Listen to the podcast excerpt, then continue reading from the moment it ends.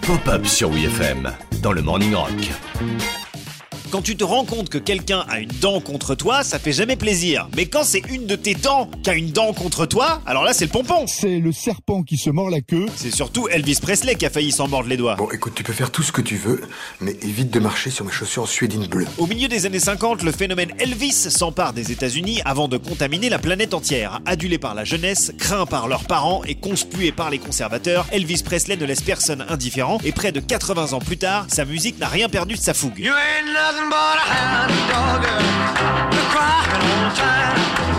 Mais tout aurait pu basculer en 1957 lors du tournage de Jailhouse Rock, le troisième film du King. Un tournage express bouclé en à peine un mois. Ça va très vite. C'est peut-être justement cette précipitation qui a mené à un petit accident dentaire, alors que la star et les comédiens et danseurs qui l'entourent tournent une scène dansée dans le pénitencier fictif qui sert de théâtre à l'histoire.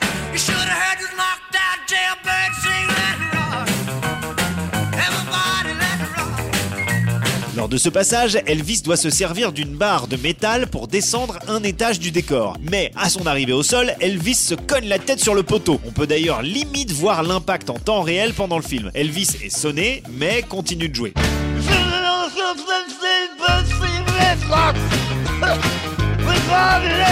Il n'a même pas remarqué que la couronne en émail d'une de ses molaires s'est barrée sous l'effet du choc et qu'il l'a avalée. Elle a filé direct dans ses poumons et Elvis a dû filer direct à l'hosto. Bon, eh ben on va y aller. C'est pas un pique-nique et ce sera pas du gâteau. Le problème, c'est que pour extraire la dent, il a fallu opérer via la gorge du King, passant dangereusement proche de ses cordes vocales. Heureusement, l'opération s'est bien passée et Elvis était de retour sur le tournage dès le lendemain. Par contre, euh, la voix avait pris un petit coup.